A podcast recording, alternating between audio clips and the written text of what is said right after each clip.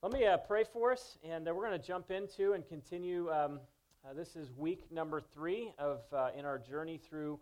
Uh, it's really Jesus preaching uh, to us. Um, Jesus, we're looking at the Sermon on the Mount, which is found in Matthew five and six and seven. We spent two weeks looking at the attitudes that Jesus has called us to have, known as the be attitudes, attitudes we are to be and to become.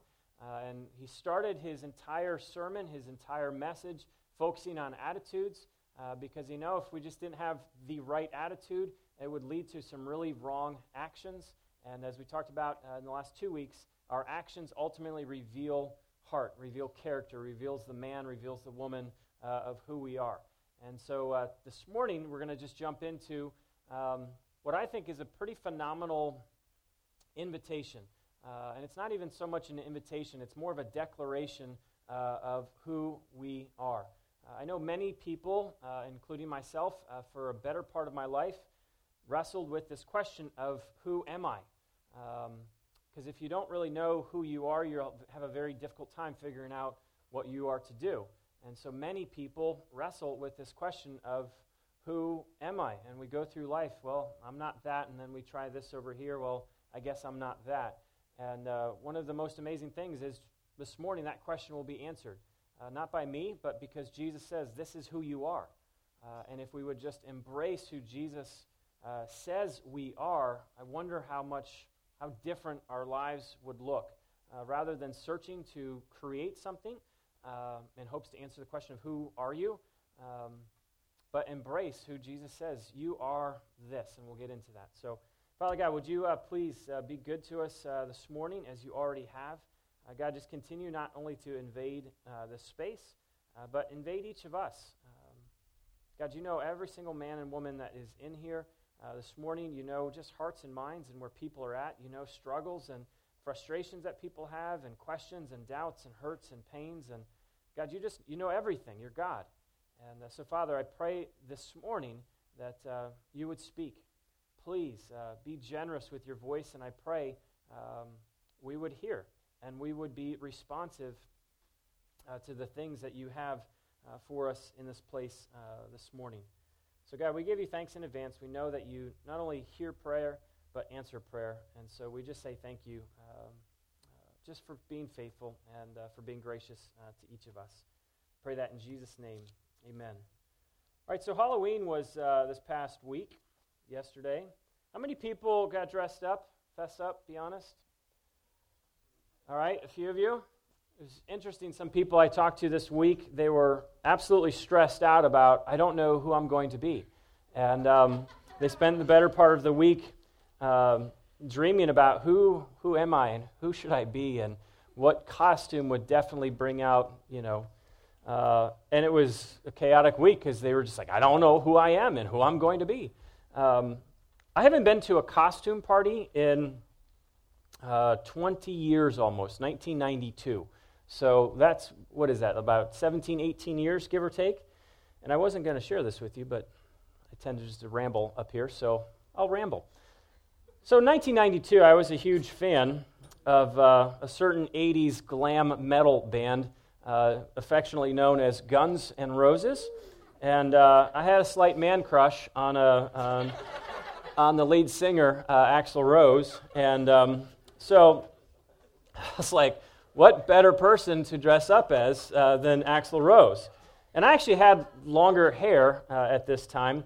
And so this was my outfit, because if you ever saw Axl Rose in concert, which I hope you didn't, um, but if you did, uh, he literally would come out in concert in uh, a glorified Speedo, basically. Uh, it was basically like uh, biker pants, not like biker Harley pants, but like a, a biker wears tight spandex uh, type of things, uh, a leotard, basically. And, um, uh, and, then he would have a coat, like a, you know, a nice suit coat almost. he would have a headband that was like this thick, like not like a, um, what's that? Uh, can't think of the lady's name, but a pretty thick headband. Um, and then he had uh, black boots that were, like went up to here, and then socks that came up to here. So that's what I was that year. I actually went out in public in a uh, suit coat, white spandex, black army boots up to here, socks up to here, red bandana. Now, accompanying me, I wish I had a picture of this. Um, accompanying me, look on Facebook this week. Uh, accompanying me to this uh, party was uh, my girlfriend at the time named Slash, aka Kyla. And um, Kyla dyed her hair jet black and um, had, I remember correctly, she had uh, a cigarette butt hanging out of her mouth uh, the whole time and had a t shirt with one of those like smiley faces, right? Those white t shirts. But Slash would wear those t shirts with a big bullet in, in the head. And so Kyla had this happy smiley face, but there was a, hi, Kyla, how are you? That's incredible time. Yes. So, enough of that. I have not had to stress out about who I am for Halloween in the last 17 or 18 years. But um, it's interesting that uh, people actually stressed out this week about who they are going uh, to be. And that's just a bit silly, but the greater tragedy actually is when people stress out in life and they live life ultimately not knowing who they are. And you might be in that place this morning of where you just, I don't know who I am. And so a question is, you are, how would you actually finish that sentence? You are who? Many of us would actually fill in the blank with, well, I'm, I'm a worker, and would explain this is the type of work I do to des- describe or define who you are. And I hope that we would never use our jobs to define who we are as a person, because you are so much more than the job and the paycheck that you receive each week. So you are, how would you fill in the blank?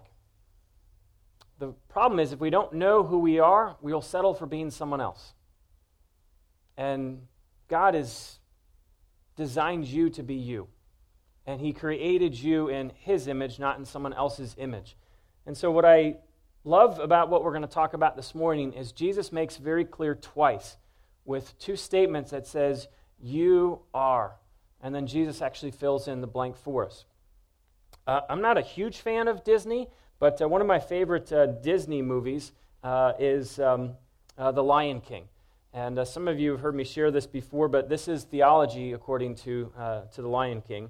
Uh, so it's spot on, it's accurate. It's, uh, but if you are familiar with that movie, there was a kid, a little, little baby lion named Simba, right? And Simba was a child of the king, and his father was Mufasa. And uh, so his father, Mufasa, dies, and his uncle, Scar, makes him to believe that he actually was responsible for his father's death. And so Simba, in shame and uh, fear, runs away and lives in this different land. And he becomes someone totally different than he actually is. Now, this is where Disney, according to theology, gets a little bit shady. But um, Mufasa in the clouds appears uh, to, uh, to his son Simba. And this is actually the dialogue uh, that Mufasa has with his son. He says, Simba, you have forgotten me. And Simba replies, No, how could I? And Mufasa says, You have forgotten who you are, and so have forgotten me. Look inside yourself, Simba. You are more than what you have become. I just, just want that to sit. This is not like a Bible verse, okay? So I'm just quoting something here, but it's very, um, it's a pretty um, powerful quote from this kids' movie. You are more than what you have become. And his father was in, uh, exhorting him to embrace who he was as a child of the king and to go back home and take his rightful place uh, in the circle of life. And he says, How can I go back? I am not who I used to be. And he says, and Mufasa says, Remember who you are. You're my son. And then the music comes on. And he goes running home and kicks Scar's butt, and the movie ends. And then Lion King 2 is out a few summers later. I wonder how many of us today are living less than who God has actually declared you to be. How many of us are living less than who God, not who you've declared you to be, and not who the world has declared you to be, but who God has declared you to be? I wonder how many of us are settling for and living less than God's declaration over our lives. I don't know about you, but I remember the first time someone called me stupid. It didn't take long, but um, I remember a specific teacher. Uh, it's pretty amazing, our, our minds, what, what things stick and what things don't stick. Uh, I remember specifically a teacher um, who literally in the middle of class just said, uh, Michael Davis, you are just stupid. And I was like, you know, uh, somehow you probably missed the part in teaching school where you're just not supposed to say that to kids. and I was actually pretty young. Uh, I think I was in fourth or fifth grade. And so I grew up all throughout school uh, with all sorts of learning disabilities and was in all sp- sorts of special ed classes. But I remember that one teacher who called me stupid. And literally, for a better part of my life, I lived trying to prove that I wasn't stupid. And I wonder how many times you've heard something, someone declare something over you. Could have been a teacher, it could have been a coach, it could have been a mom, a dad. Declare something over you that is ultimately just junk. It's a lie, it's false. But you spend your life, and I'll dare to say you waste your life trying to prove them wrong. I'm not this. I'm not a failure. I'm not worthless. I'm not stupid. Whatever was declared over you.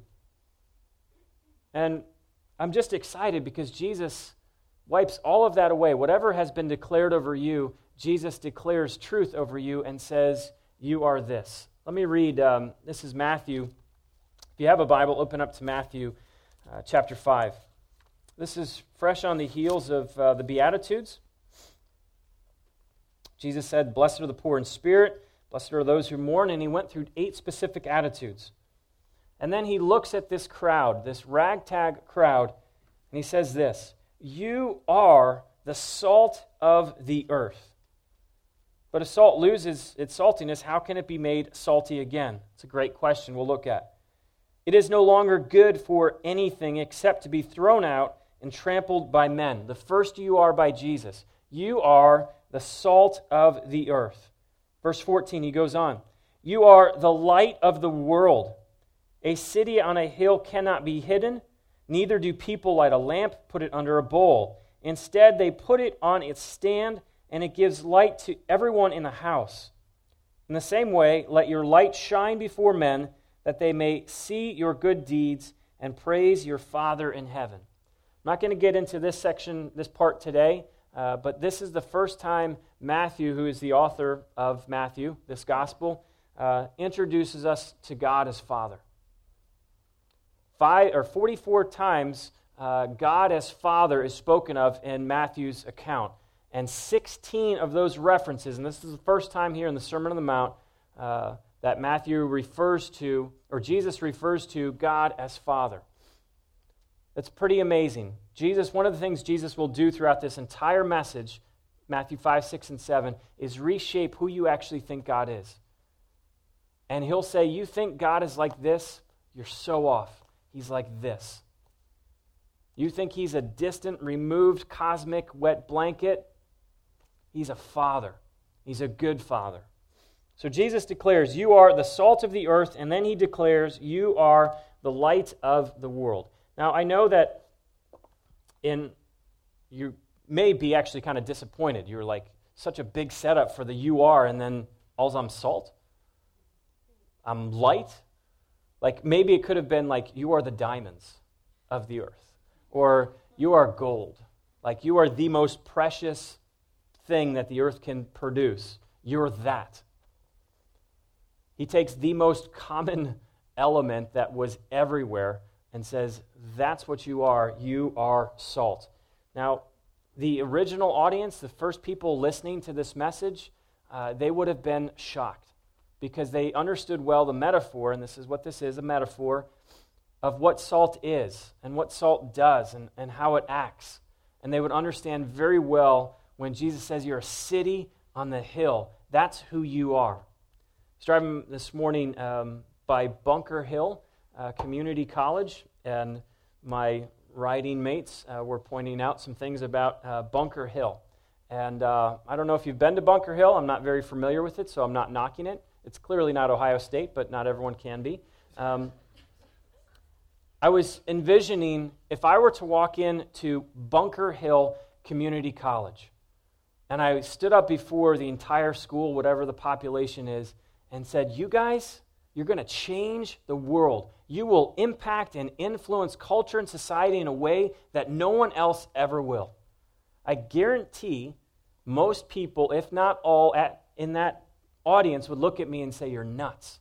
You mean the guys and the men and women over at like BU and BC and MIT and Harvard and Tufts.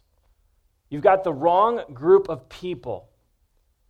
Go to that school. That's the message they hear every day, not us over here at Bunker Hill.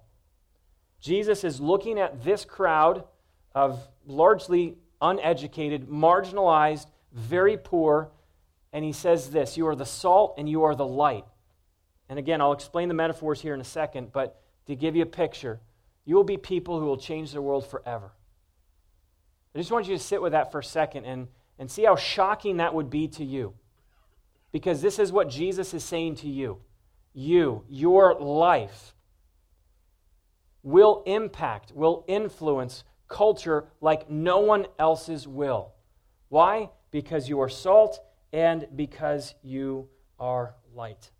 Right away, I said this in the beginning, you can stop stressing about who you are and trying to figure out who you are. Let God believe what God has declared you to be when He says you are salt and you are light. So, obvious question is what does it mean to be the salt of the earth? Okay, we'll walk through these two metaphors, salt and light, and hopefully have some application out of them. First question What does it mean to be the salt of the earth? Again, it's lost in translation maybe over 2,000 years, but they didn't have like sub zeros and Viking refrigeration systems back in the day. Okay, the only way that they could preserve something was to uh, soak it in saline solution, a solution, or just cover it with salt. And so, what the, the primary use of salt back in the first century, ancient times, uh, was as a preservative to keep something from becoming utterly putrid. Have you ever seen a piece of meat uh, left out on a counter just for a day? For two days? Try this experiment at home. It's nasty. It turns all these funky colors. It starts smelling. Things that, like, things start crawling out of it, and you're like, how did that get in there? It just gets really, really nasty. Absolutely putrid. Like the kind where you, you look at it, you get that in your throat. Salt was used to make sure that, especially meat and food, would not get absolutely and utterly putrid. Jesus is making two statements here. The world apart from Christians, the world apart from Christ, will ultimately just rot away. It will decay. Here's a question If you were just to take Christians out of the equation, if there was no Christ followers, if there was no people who, I mean, I'm talking about people who genuinely love Jesus and genuinely love people. Not just Christian by a title, but they genuinely have in their heart because God's placed it in the heart to love Him and to love people. If you were to take away Christians, Christ followers, Christ ones from this culture, what do you think would become of the world? Jesus is saying if you take Christ ones, Christ followers, my disciples out of the world, the world will utterly morally rot and become putrid. And so he's looking at this ragtag tag community of people and saying, You, you are the ones who will preserve culture from utterly rotting away. He's making a statement about what the world would become if Christ ones were not in it.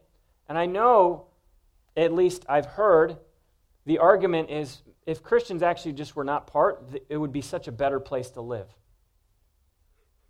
I've heard people say in the church it's actually Christians who are making the world worse. Not only are they making the church worse, they're making the world worse. They're all liars and hypocrites. You take genuine Christ following, I love Jesus, I love people, people out, the world will ultimately rot away. How does salt preserve? Okay? If you don't put salt, it will rot, it will decay, it will become utterly putrid. So, how does salt actually preserve something? And the answer is it only preserves it when it's rubbed in. Okay, I mentioned before you'd either soak slabs of meat uh, in a saline solution or you would take salt and grind it into the meat deep within, and it would be preserved for a long, long time.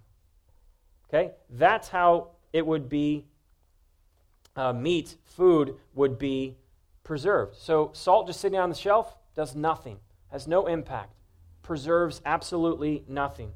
So, my question for myself and my question for us as a community is Are we, are you having a preserving impact? I'll ask it slow. Are you having a preserving impact on the world around you? I'll just give you, hopefully, a, a day, everyday example. Does your presence in the room, whatever that room might be, does your presence in a room alter anything? By the fact that you are there, does it make any difference at all? Does the conversations change? Does the language at all change? It happens to me a lot when people, especially when they find out, oh, you're a pastor. I'm sorry, I didn't mean to drop so many of those bombs right there. So I'm kind of stuck with it just because of a title. But I wonder if I didn't have a title of pastor, would the conversations actually at all change? Would people be different because you have entered into the room? Now, I don't want this to be confused. A salty Christian, a salty Christ follower, is not one that goes into a room and just condemns people. That's not what I'm talking about. But your very presence in the room will point out just sometimes the meaninglessness of the conversations that take place. Do you ever find that when you walk into a circle of coworkers, of friends, in the workplace, places you work out maybe, and there's just a bunch of just smack talk going on, people are lying, gossiping, ripping up, cutting up other people? Does it stop when you show up? To be a salty Christian is to be one that when you show up, your very presence prevents people from going to places that ultimately they don't want to go. Does that make sense? Are we having a preserving impact on the world around you? This is uh, the question, I guess, that needs to be wrestled with is uh, how do we live in the world, but how do we not look like the world? Or how do we act or interact or engage the world in which we live with ultimately without becoming like the world? And just so you understand how I'm defining world, it's just people who don't know God. They don't care about God. They don't live for God. They don't live to please God. They live as if there is no God. They are their own God. That's how I'm defining or uh, what I'm talking about world. So, should we disengage from the world altogether? Forget them. They're all going to hell. Why would I care? Should we just completely ignore them altogether? Hopefully, someone will show the way. Hopefully, they'll figure it out on their own. Should we be completely indifferent towards the world, towards people who just don't know God? And just uh, could really care less. Should we live in fear of the world? Out of a handful of people, ask, Michael, what are you going to do for Halloween? What do you mean, what am I going to do? Well, are you going to like put costumes on your kids and pass out candy? It's like, no, actually, I was going to put black curtains all around my house, board it up, and put big signs get the heck off my lawn, you pagan. What do you think I'm going to do? I didn't say that, by the way. But sometimes we live in such fear of Wow, Michael, you're going to put bags of candy. Yeah, and I'm actually going to say hello to my neighbors when they come over. I'm going to tell them their kid looks cute, even if he doesn't. I'll lie to them.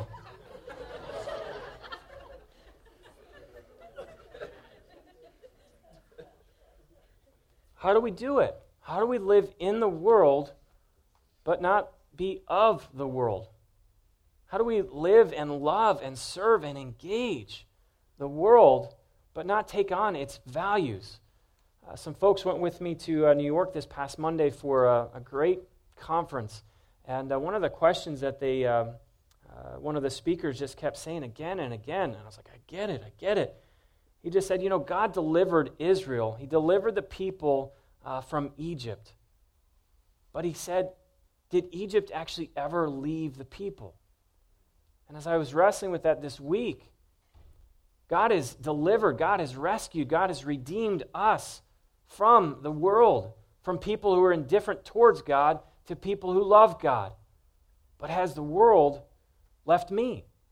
Its cravings, its desires, its affections, its worldviews.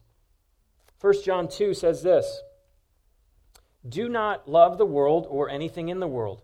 If anyone loves the world, the love of the Father is not in him. For everything in the world, the cravings of sinful man, the lust of his eyes, the boasting of what he has and does, comes not from the Father, but from the world.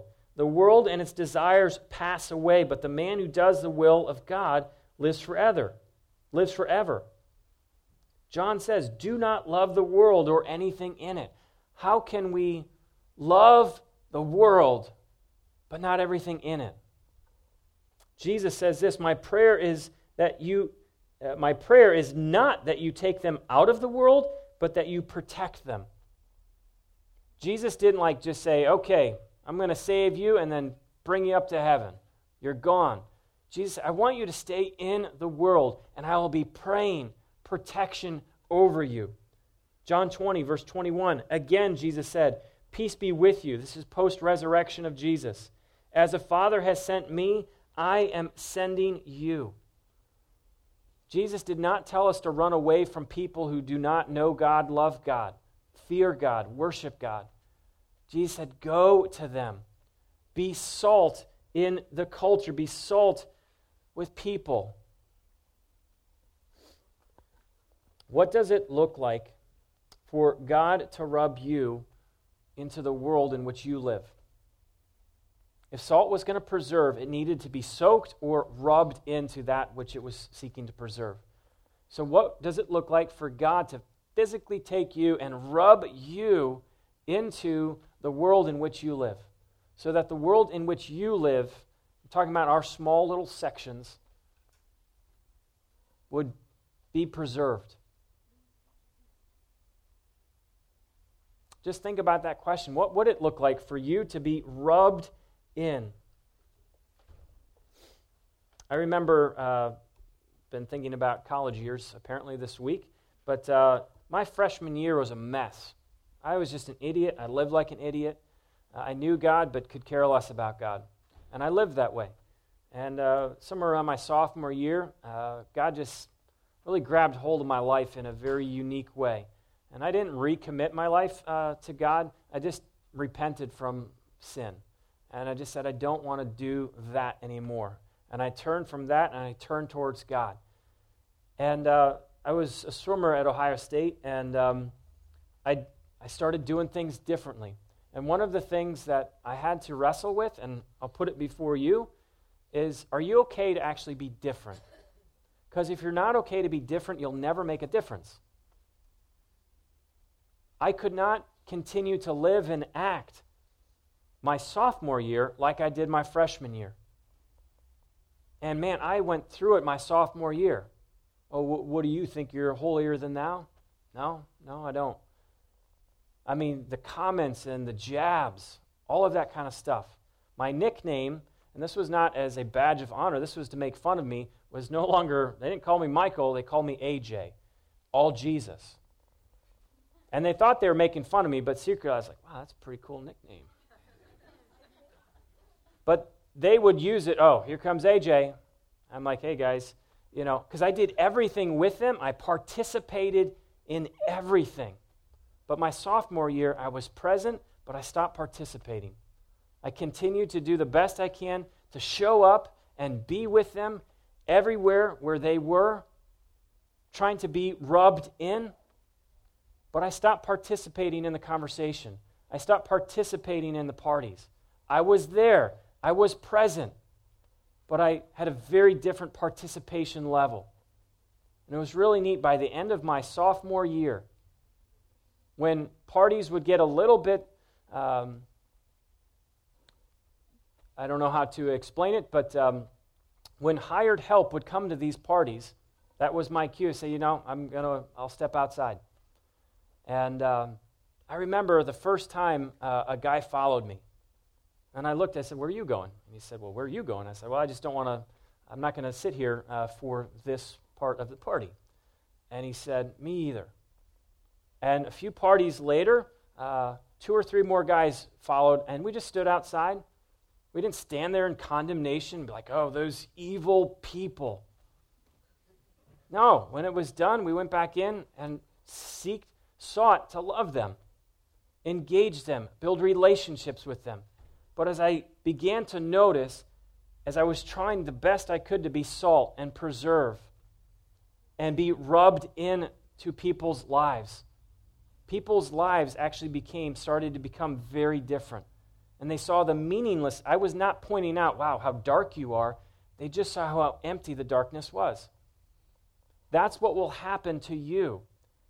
If you would be rubbed into the world, you do not stand in judgment and condemnation of the world, but you stand as salt, as one who wants to preserve what is good, what is godly, what is righteous. And your very presence will begin to point out to other people, not with words and pointing fingers. Oh, this is just meaninglessness. This is just empty.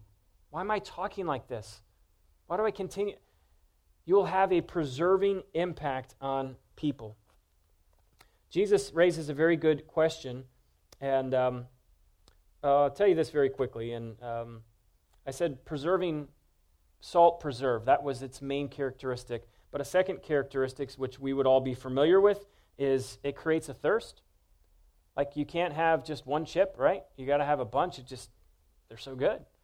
Uh, so it creates a thirst in us, salt does, and it also uh, creates, um, adds taste.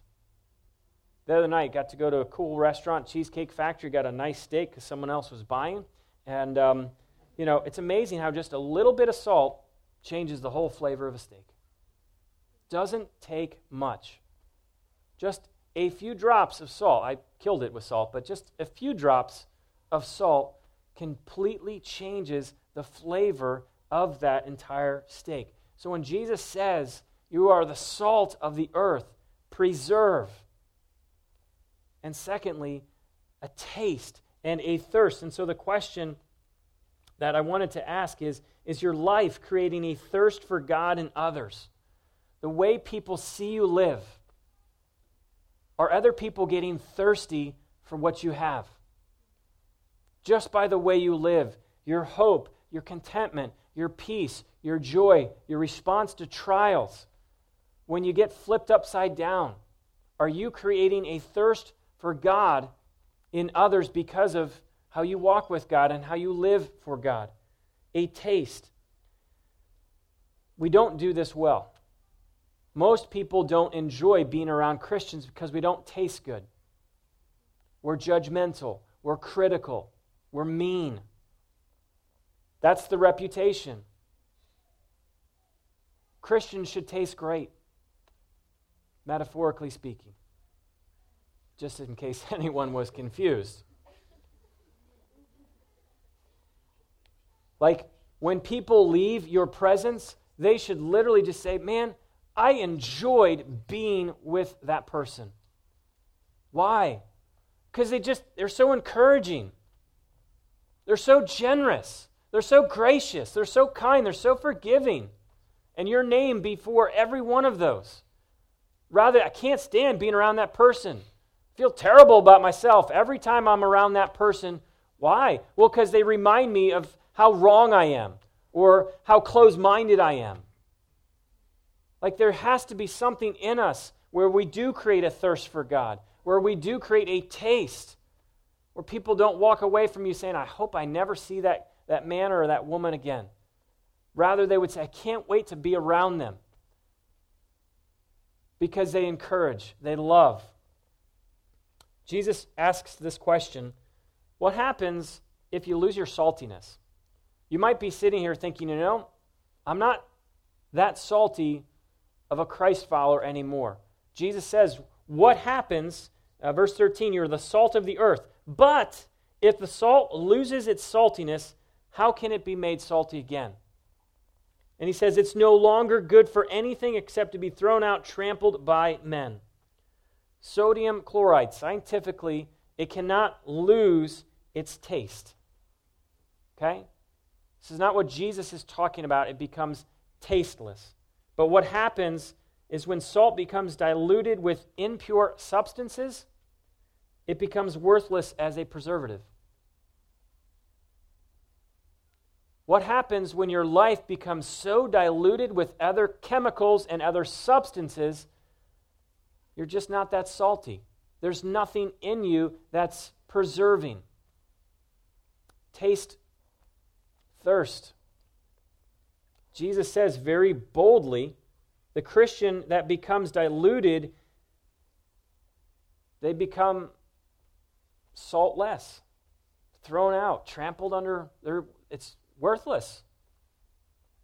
So I ask the question if you are feeling like that this morning, if you feel like you've just lost your saltiness, I wanted to encourage you uh, to do three things. First thing is identify that which is diluting you right now and then destroy it. So, what's diluting your saltiness? Identify what it is that's coming into you, that you're allowing into you, that is just killing your ability to be salt. Once you've identified that, all right, let me ask this question What is being poured into you that is redefining you? Maybe that's a better way to say it. Something that's being poured into you, you're allowing in, that's ultimately reshaping, redefining who you are as salt. Repent of that. Get rid of it. Doesn't matter what it is. Be done with it so that you are not a diluted, polluted person. You're salt. You preserve. You create thirst. You taste good. Identify, repent, and then the third thing is just pray. God, please give me a new heart. I love Psalm 51 because it reminds me that my heart can be recreated by God. Create in me a new heart, a clean heart, a pure heart. God is the creator of all things, and He can create in you something that you have damaged, destroyed, polluted. Identify, repent of that, and then just pray God, give me a new heart. Another question I've been wrestling with is just what happens when a church, and I'll pick on our church, what happens when Genesis loses its saltiness? Those doors should be shut. God will close us down. What happens when a church refuses to be who God's declared us to be? Salt, preserving the culture, the community in which we have been strategically placed. A church that tastes good to people who would come. And I don't just mean on Sunday between 10 and noon but people who watch you, watch me, interact with you, interact with me. I pray that God would guard us and protect us from ever becoming a saltless church. Because there's just no place for it in God's kingdom. D.L. Moody, um, a solid, just godly man, when someone asked him about the church and relating to the world and to the culture in which the church lives. He answered the question like this The place for the ship is in the sea, but God help the ship if the sea ever gets into it. The place for the ship is in the sea, but God help the ship if the ship, if the sea ever gets into it. God's strategically placed this church in this community, in this culture, in this time.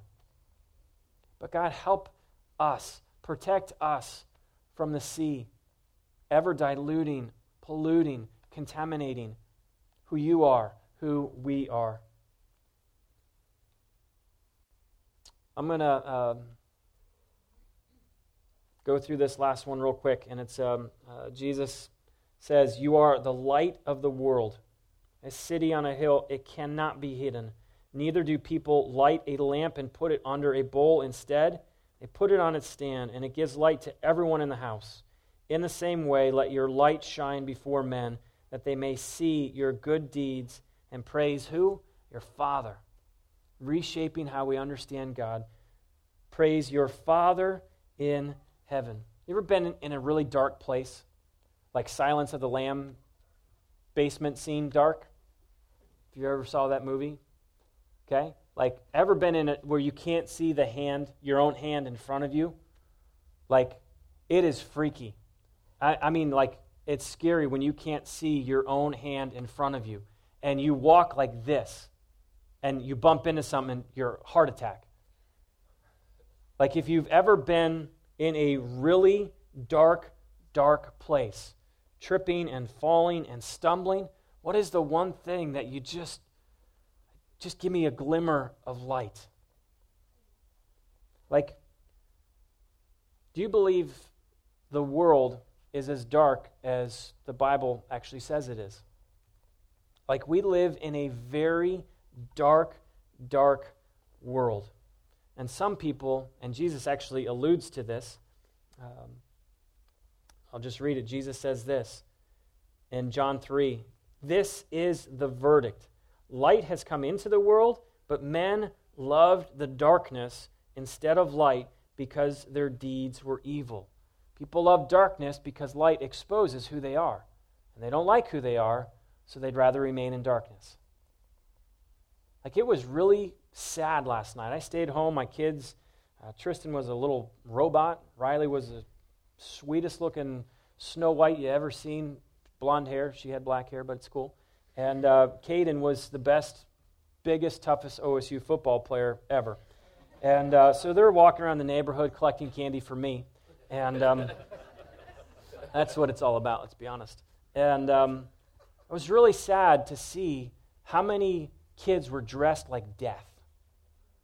I mean, it was sick. I had one kid come up, he couldn't have been more than five or six years old, had a black um, robe on and the scream mask, but this scream mask was technologically advanced. It had blood in it. This little kid, he would pump uh, something in his hand and goes up his arm, and there's blood coming down his mask. And his parents are standing right next to him, like, oh, how are you? I'm like, do you, do you want me to counsel you right now? Like, what have you done to your child?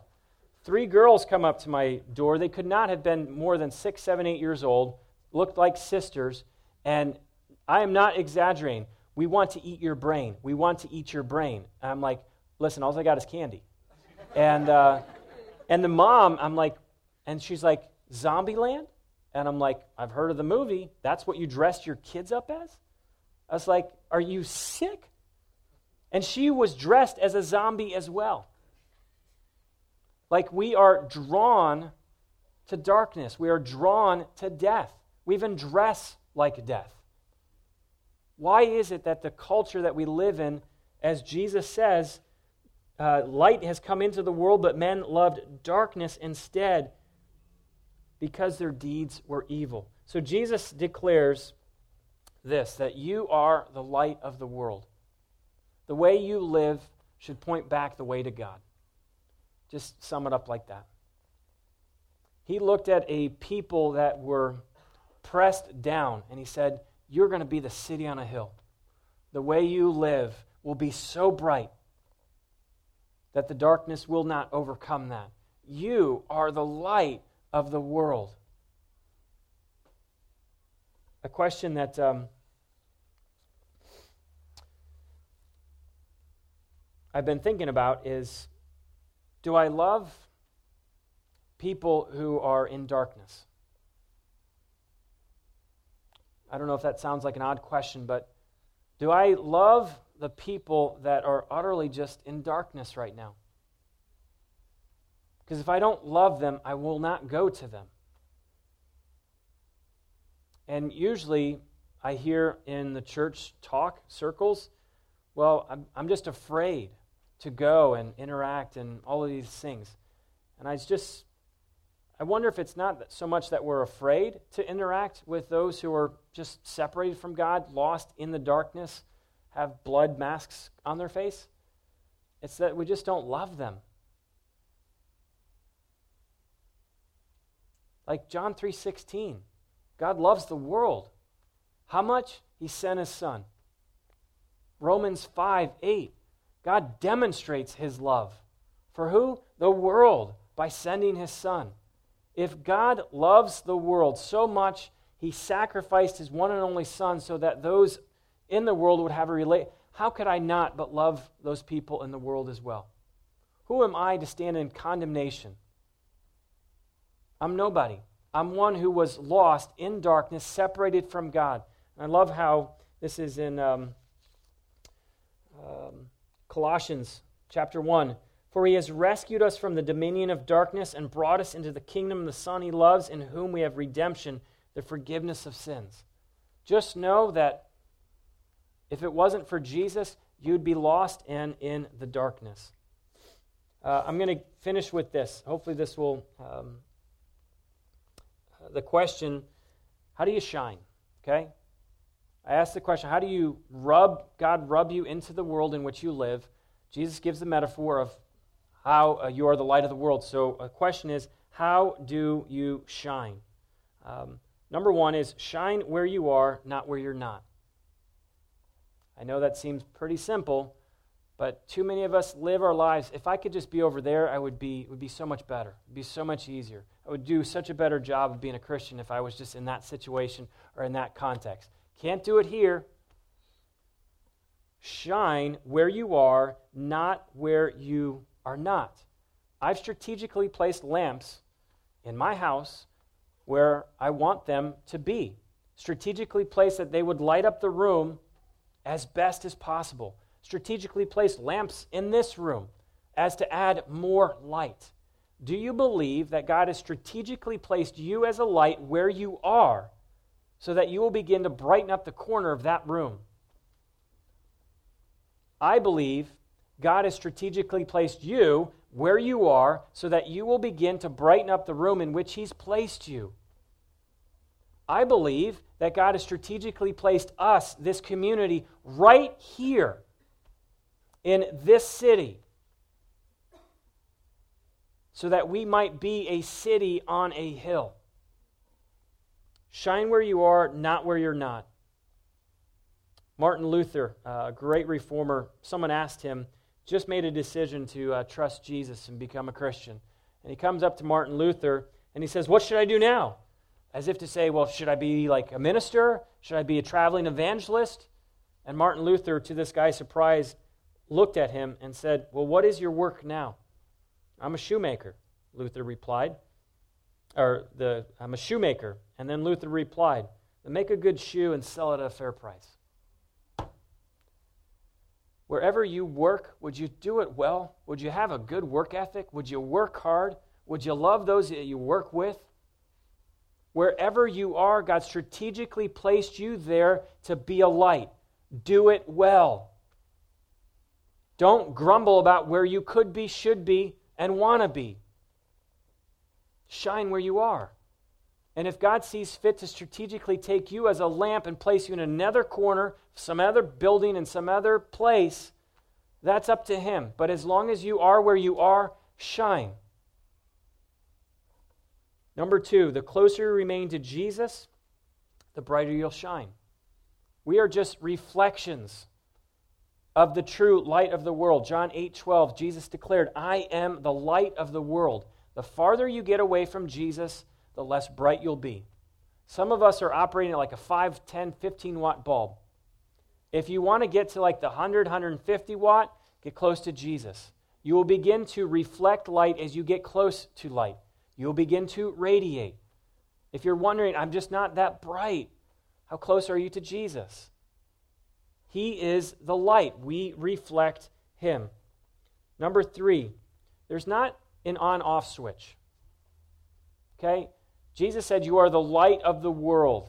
Many of us operate, well, I'll be a light here at this moment in time when, it's, when I'm ready, when I'm comfortable, when I've got some other things figured out, I'll, I'll switch my little switch on. But then when it gets difficult, people start pressing into us asking us, light goes off.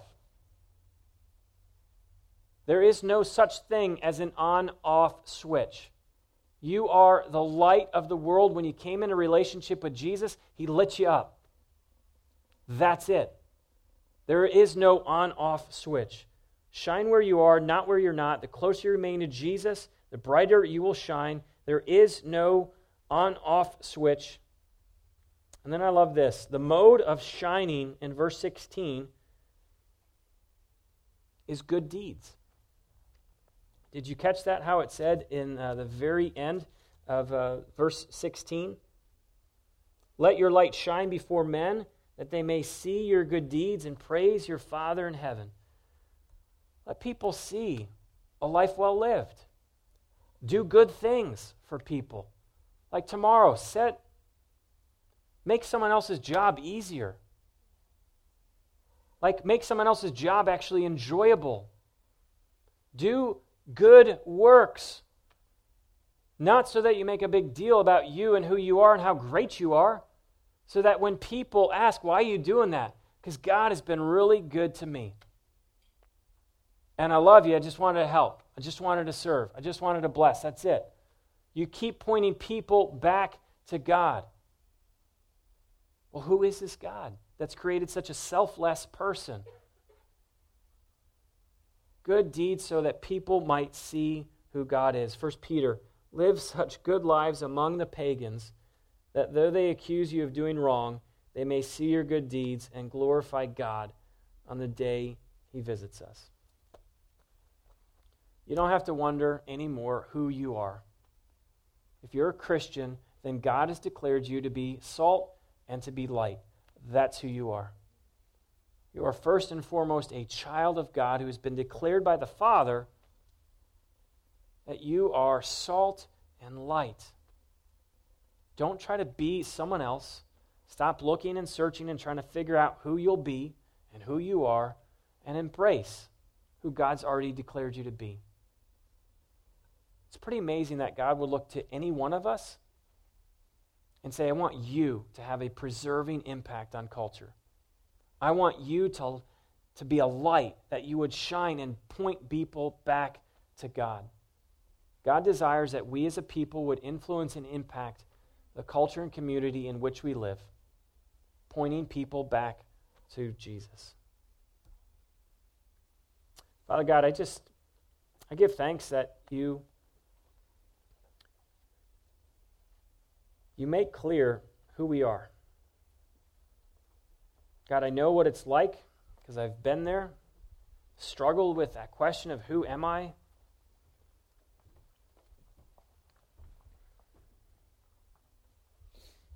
And God, I give thanks to you, Jesus, that you have clearly declared that we are salt.